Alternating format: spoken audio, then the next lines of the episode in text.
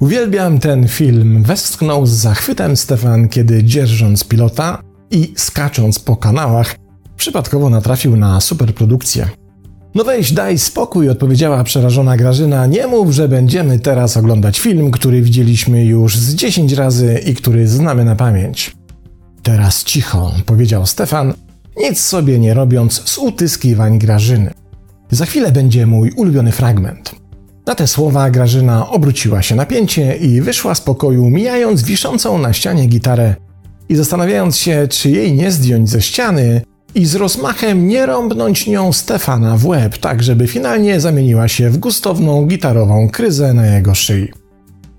I dokładnie w momencie, w którym o tym pomyślała, sprzed telewizora rozległ się bojowy okrzyk Stefana, który wydawał z siebie za każdym razem, kiedy w swoim ulubionym filmie oglądał ulubioną scenę. Okrzyk oczywiście brzmiał: No właśnie, oddać im Indię. No nie, nie wytrzymała Grażyna i stanęła z powrotem przed Stefanem, ale tym razem z gitarą uniesioną nad Stefanową głową, tak jak kat unosił topór na chwilę przed ścięciem skazańca. Ja mam przygnębienie teraz, wydarła się Grażyna. A ty zajmujesz się jakimiś bzdetami, a jak mam przygnębienie, to przecież oznacza, że coś mnie przygnębiło, czyli że życie z tobą jest przygnębiające ćwoku. Nic mi nie masz na to do powiedzenia? zapytała Grażyna, groźnie unosząc gitarę coraz wyżej. Stefan spojrzał na nią terapeutycznie, zamrugał oczami i cicho wyszeptał: Nie popełnij błędu Kolumba.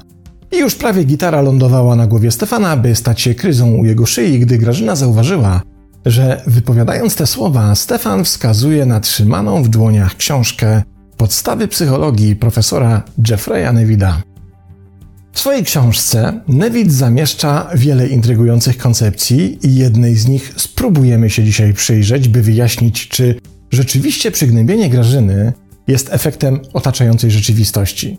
Bo być może nasze przygnębienia mają tyle wspólnego z przygnębiającą rzeczywistością, co wyprawa Krzysztofa Kolumba w celu odkrycia morskiej drogi do Indii z rzeczywistymi Indiami, czyli delikatnie mówiąc niewiele.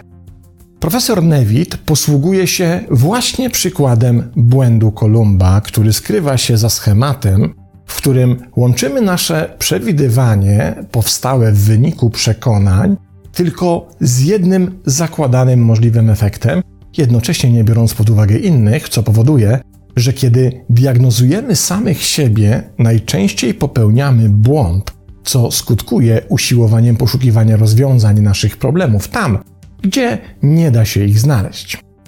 Krzysztof Kolumb w 1492 roku, dowodząc trzema statkami pod kastylijską flagą, wyruszył na poszukiwanie morskiej drogi do Azji, którą w jego czasach nazywano ogólnie Indiami, i po przebyciu Oceanu Atlantyckiego przybił do brzegu krainy, którą od razu nazwano zachodnimi Indiami.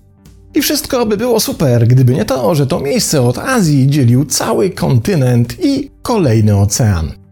Kolumb był jednak w 100% pewny, że znalazł się w Indiach. Kiedy prześledzimy jego wyczyn pod kątem jego przekonań, to możemy wytyczyć konkretną sekwencję związaną właśnie z przekonaniami. Najpierw więc pojawia się przekonanie, że A prowadzi do B. Następnie w efekcie tego przekonania cokolwiek by się nie pojawiło w następstwie A, i tak nazwiemy to B, wierząc, że to musi być B, skoro wcześniej założyliśmy, że to będzie B.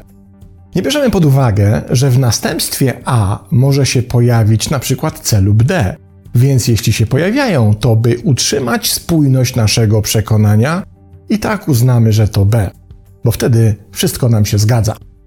Problem w tym, że zgadza się tylko dla nas, podczas gdy w rzeczywistości domniemane Indie nie są Indiami, a więc tubylcy nie mogą być mieszkańcami Indii.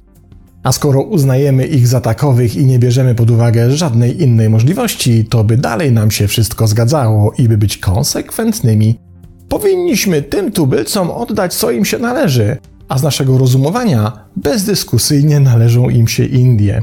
A zatem powtarzając za filmem i Stefanem, Indie powinny zostać oddane swoim prawowitym właścicielom, czyli jak wynika z tego rozumowania, rdzennym mieszkańcom krainy nazwanej przez Kolumba zachodnimi Indiami. Problem w tym, że kiedy podajemy przykład tego modelu, wykorzystując do jego zilustrowania pomyłkę Kolumba, to dość łatwo jest nam wychwycić absurd tej sytuacji i całego modelu.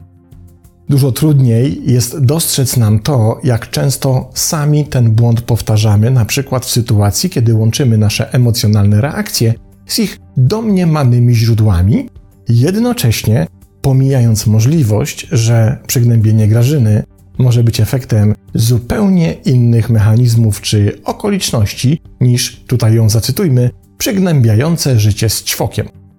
Niestety większość z nas wykazuje tendencję do uznawania, że nasze przekonania są tym samym co stwierdzenie faktów, zamiast uznawać je jedynie za nasze opinie czy interpretacje, które wcale nie muszą być prawdziwe.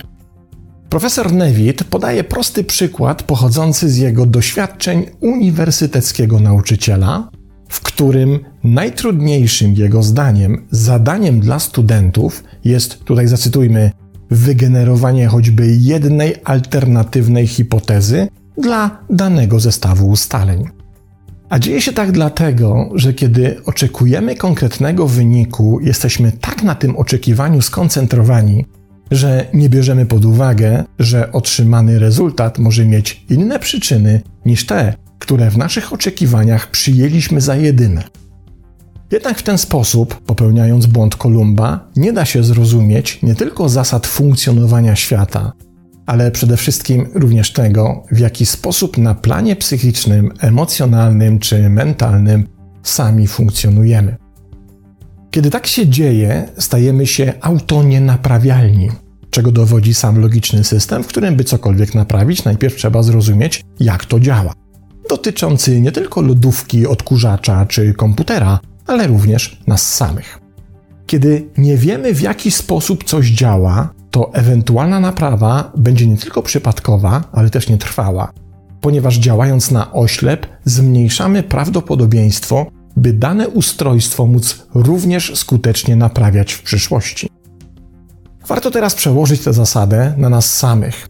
Kiedy na przykład nie rozumiem, co wywołuje konkretną emocję czy problem, niespecjalnie jestem w stanie cokolwiek z tym zrobić. I dotyczy to również tych sytuacji, w których emocja wygląda na irracjonalną i nieadekwatną i pojawia się wtedy, kiedy nie jesteśmy w stanie odkryć nawet jej źródła. Ale nawet wówczas samo uświadomienie sobie jej irracjonalności jest już pierwszym krokiem do odzyskania nad nią kontroli.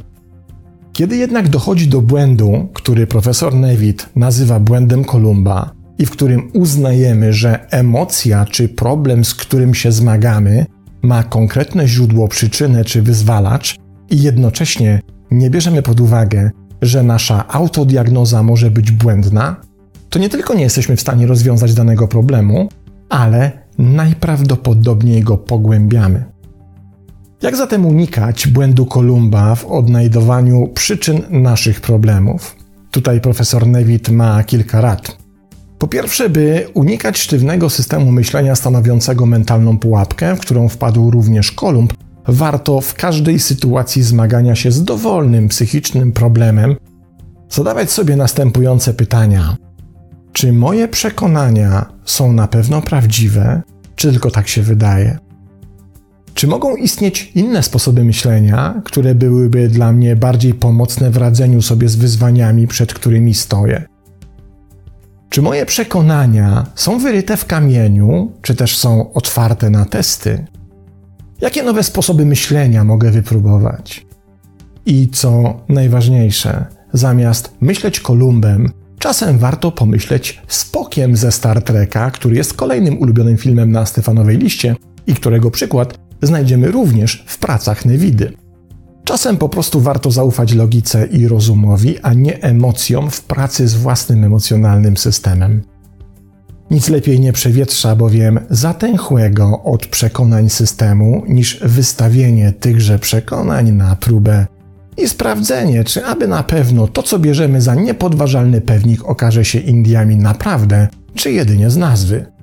A jakby nie patrzeć, nie mierzyć, nie liczyć, zachodnie Indie od Indii właściwych dzieli odległość kilkunastu tysięcy kilometrów.